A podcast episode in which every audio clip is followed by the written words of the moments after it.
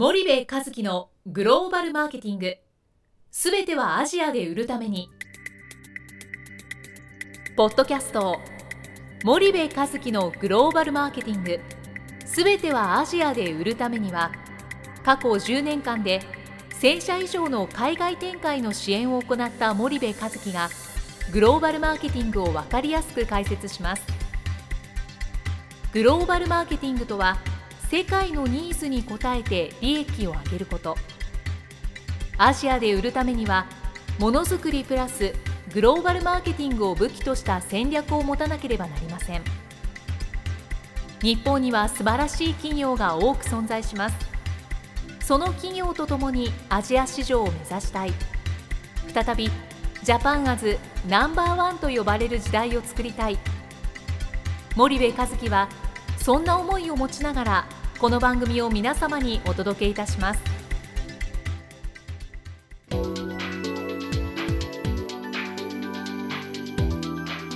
こんにちはナビゲーターの東忠夫です。こんにちは森部和樹です。堀さんあの、うん。そうしましたら、はい。前回あの、うん。まあ、グローバルマーケティングを学ぼうという、はいこう学問座学をするみたいなこはい。とであれば、まあうん。戦略をうん。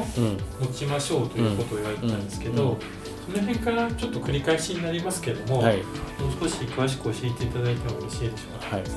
あの結局海外事業って僕も戦略ありきだと思うんですよね。で戦略って作ることの重要性と、うんでその作った戦略を実行していくっていうことの重要性が、まあありますね。はい、はいで、えっと結局戦略は絵に描いた餅なので、うん目指したい姿じゃないですか。はいけどこの目指したい姿がないと前には進まないんですよね。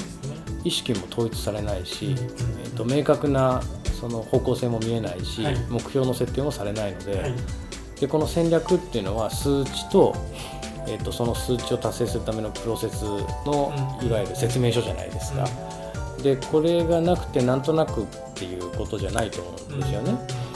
で今までの日系のお客さんに商品を売っていくっていうことであれば、はい。おそらくなんとなく感覚値で戦略チックな絵を描いて、そこにみんなでわーっといけば、まあ、今まで何十年とやってきたことと変わらないから、はい。はい。まあ、それでいいんでしょうけど海外で非日系から売り上げを上げるってことはやっぱりこの戦略が非常に重要でで戦略を作るっていうのはグローバルマーケティングを理解してなかったら客観的に見て現実性のある実現性の高い戦略なんて作れないんですよね。なのでグローバルマーケティングが重要だと言ってるだけで、うん。なんかマーケティングのいろはを並んで僕はマーケティングに長けてますなんていうそのお勉強チックなことは全く必要なくて売り上げを上げる利益を出すために必要なだけなんですよね。だから整理すると会社にとって一番重要なのは利益を上げることじゃないですか、で利益を上げるためには明確な戦略がないとダメですよと。これが基準になりますから目指すべき方向性。でこの戦略を作るのにグローバルマーケティングが重要ですよっていう、まあ、この3ステップみたいな話ですよね。なるほど。そしたらまあ、うん。そこまでは理解しました。はい。じゃあ今まで、まあ明確にうん。うんこれ戦略を持ってうん。うん。海外進出しているところはうもうやってると思うんですよね。んはい、やってます。はい。そうすると今困っているところって今までどちらかというと、うん。なくはなかったけど、うん。明確な、ん。その森部さんが言われるような、利益を求めるための戦略っていうのを考えたことがないとか、うん。会社としてそうやらなくてもうん。儲かってきたから、うん。必要性を感じなかったっていうところも、うん。幸いにして日本企業は結構、うんまあ、いい時代を過ごしてきたのもあって、うんそういったこともあると思うんですが、うんじゃあ具体的にうん戦略を考えてくださいって言っても、うんなかなか出てこないと思うんですけど、はいはそのグローバルマーケティングがうん戦略になるっていうのであれば、いうん。具体的にそういった人たちが、うん。まあ、何をしていけばいいのかうん。っていうのはどういったことから始めればいいんですかね？うんうん。あのその戦略を作る時に、はい。我々なんかもそうなんですけどはい、いきなり考えてうんポーンって生まれないじゃないですか。ですね。でその戦略を作る前提となってるのは、はい。知識と経験なんですよね。うんうんで、えっと、その人には絶対に負けない知識と経験が、えー戦略を生み出していくわけじゃないですか、うんうんうん。この業種のこの業態のこの国のこの事業だったら、こうやるべきだっていうのを生み出していくわけですよね。でそれはまあ長年の経験知見が、うんまあ、それを生み出すわけなんですけど、はい。もちろんそれはそれで一つなんですけどうんね、じゃあこれを本当にお客さんを支援するときに当然その全ての国全ての産業全てのなんとかにオールマイティーなわけではないので、はい。我々自身も情報を徹底的に集めるわけじゃないですか。でその10年かけて集めてきた知識と経験に合わせて数ヶ月で狂ったように集める情報これを掛け合わせて戦略を生み出すわけですよね。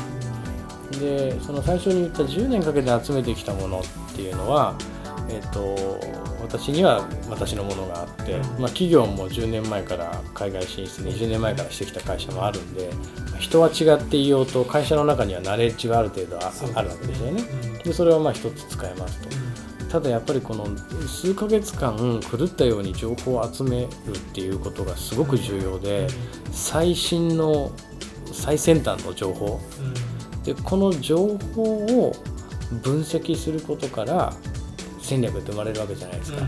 でここの精度が高ければ高いほど実現性の高い戦略っていうものが生まれるわけですよね。はいでこれが重要ですよって言っている話で。で面倒くさいこんなのってもうとにかく戦うんだっていう話なんですけど、これあの例例えが悪いかもしれないですけど第二次世界大戦に例えたいわけですよね。でアメリカに戦争を仕掛けましたただ事前にアメリカの軍事力をもっともっともっともっともっと調べてた時に結果が分かるわけですよね。そうすると戦争することは得策か得策じゃないかって分かるわけじゃないですか。でそれとお同じことなんですよね。で海外まあ言ったらビジネスはその投資じゃないですか。はい。いくら投資していくらリターン得るかっていうのがもうビジネスのその根本ですよね、はい。そうした時にそんなに凄まじい市場で競合がすごいいっぱいいるんだったら、もう負けちゃうんだったら出ない方はお金減らないですからね、はい。そっちの方がいいわけじゃないですか、だからそういう防御をするっていう意味もすごく含まれていて、はい。でそれだけ情報収集っていうのがやっぱり重要で、うん。例えば一部上場の大手の企業さんでもこうお手伝いをするときに、えー、と IR 出してるわけですよ。いろんな海外行く IR、はい。はい。でえー、っていうようなその目標数値を設定してたりとか、その一般の株主さんはね素人ですからそんな見ても分かりませんから、はいアナリストじゃなければね、うん。でアナリストでも海外のことはよく分かってないでしょうから企業がそういえばそうなんだろうなっていうことでそれで、まあ、通ってしまうのかもしれないですけどやっぱり事業計画なんか見せてもらっても数字はきっちり立ててるんでしょ当然。うん。予算を振り分けたりしてますから。ただこれどう考えても現実的じゃないでしょっていうような戦略っていうのはたくさん見てきているのではそのあの根本はやっぱり情報収集力の低さ。いうんでここでつまずくとなんかすごい変な方向行っちゃうんですよね。うんうんうん。だからそそこはもう基本中の基本だと思いますけどね。そう具体的にその情報収集っていうとうん。意外と幅が広くて、はい。じゃあ何を、うん。何の情報を収集したらいいのっていう声も聞こえてきそうなんですけど、うん。まあ簡単に、うん。まあ、いろいろな情報の収集の仕方があると思うんですけど、うん。簡単に初心者じゃないですけど、うん。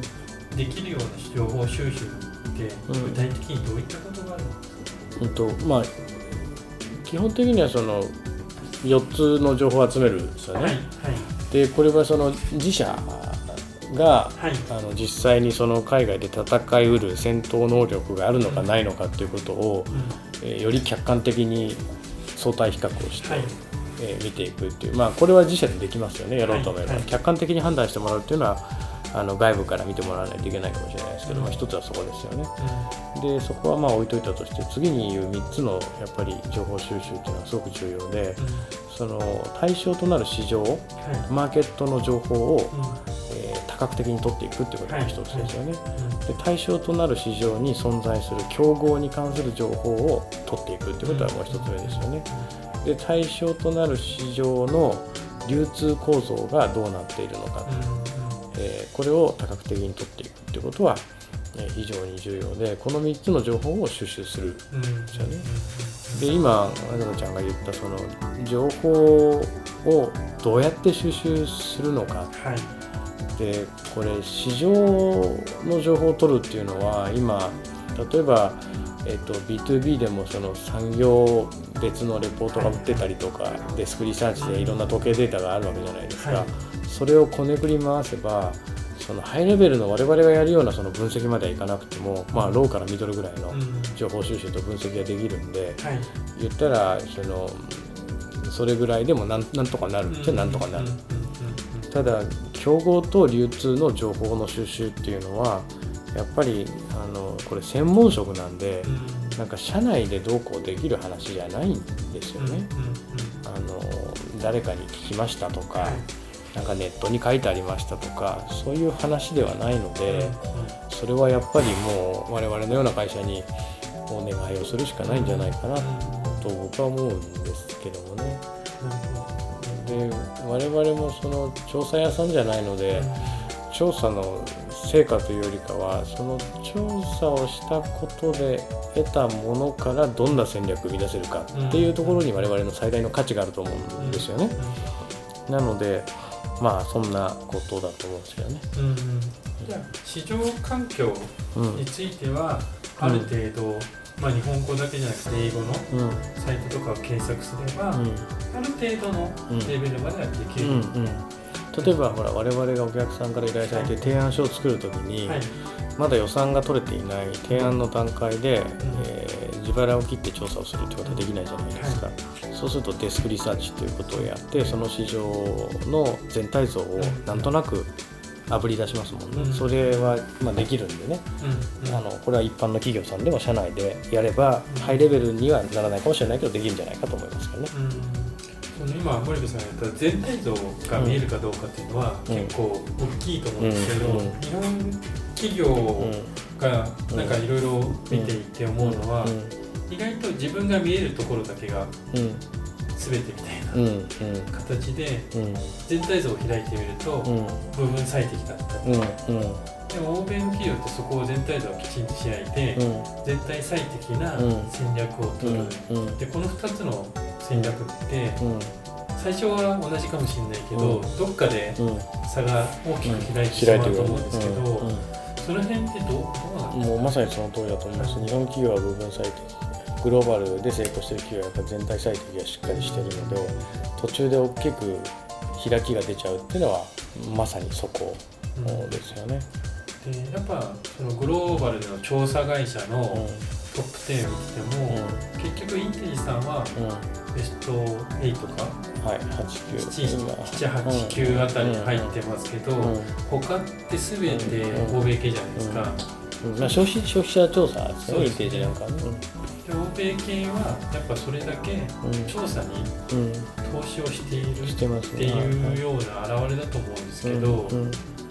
その辺はやっぱそういう投資をうん。やっぱ日本企業とうん比べた場合、うん。どうなんですかね？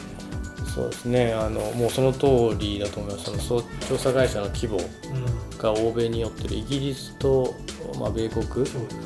この辺りが多いんですけどで調査もまあその消費者系の調査とはい産業系の調査って言われる我々が今言ってる競合とか流通の調査って2タイプあるんですけどね消費者系の調査がやっぱ大きい大きいんですよね。で結構ここは調査のデータを見て自分たちで消費財メーカーさんなんか分析してっていうことをやるんですよ。はい。で B2B の場合重要なのって産業系の方の調査で消費者関係ないんで競合がどうだとか流通がどうだみたいな。で結局これもそのこうでしたっていう事実を見せられてもああまり意味がなくてその事実をもとにどんな提言ができますか、えーその提言に対してコミットして支援ができますか？っていうことが我々なんか求められてるわけじゃないですか、だからなんか調査って所詮調査なんですよただされど調査みたいな。我々も戦略を作るために調査をしてるっていうところがあるじゃないですか、はい。だからなんて言ったらいいんですかね。所詮は調査なんだけどそれがないと何も進まないっていう、そういうイメージですかね。で、まあ、調査も経験値なんでね経験値のない人が調査をするととんでもないアウトプットになったりっていうケースもあるので、まあこれもピンキリですよね。うん B2B もその調査含めて、うん。まあグローバルマーケティングうん。をきちんとやっていかないと、うん。なかなか難しくなってくるんじゃないかっていう。そうですね。なってきているしすでに気づいている企業は B2B でもやっぱりそこに投資をしっかりしてますよね。で、えっと、そこがないとやっぱりもうそのいいパートナーをとかはい。なんかコネがとかっていう海外進出やめませんかっていうのがやっぱ B2B が今求められてることじゃないですかね。あと親会社についていきますとか、あのそういう次元はもうもういいんじゃないのかなっていう時代にもう来てる気がしますけどね。はい。じゃあちょっともう時間が来てるんですけど、はい。はい。最後にあの、まあ、我々も今結構消費財メーカーがうんメインではありますけど、ん。最近やっぱ B2B の問い合わせも増えてきたんですけど、ですね。その B2B の、うん。まあ、今のお客さんに,、うん。に対して、うん。森部さんがそのグローバルマーケティングのうん。重要性をうん。少しまとめていただくとしたら、うんちょっと簡単に最後に一言お願いしたいんですけども、強固なチャンネルを作りましょうっていうもうここに尽きると思います。でこのチャンネルは、えっと戦略がベースにないといけないので、はい中長期で戦略を描いて、はいその戦略に伴ったはい、チャンネルをデザインしていく、で、えーそこをマネージしてコミュニケーションを取っていくっていう、うんここに尽きると思います。うんわかりました。はいじゃあ今日はありがとうございました。はい、ありがとうございました。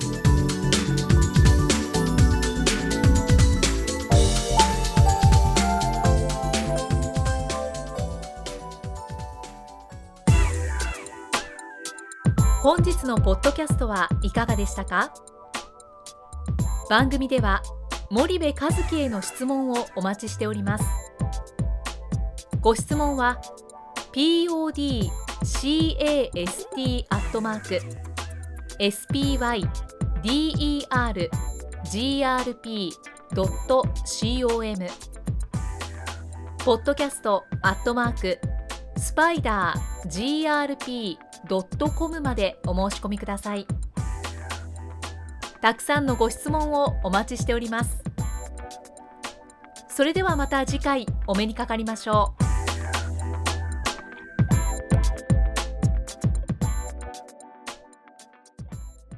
森部和樹のグローバルマーケティング。この番組はスパイダーグループの提供によりお送りしました。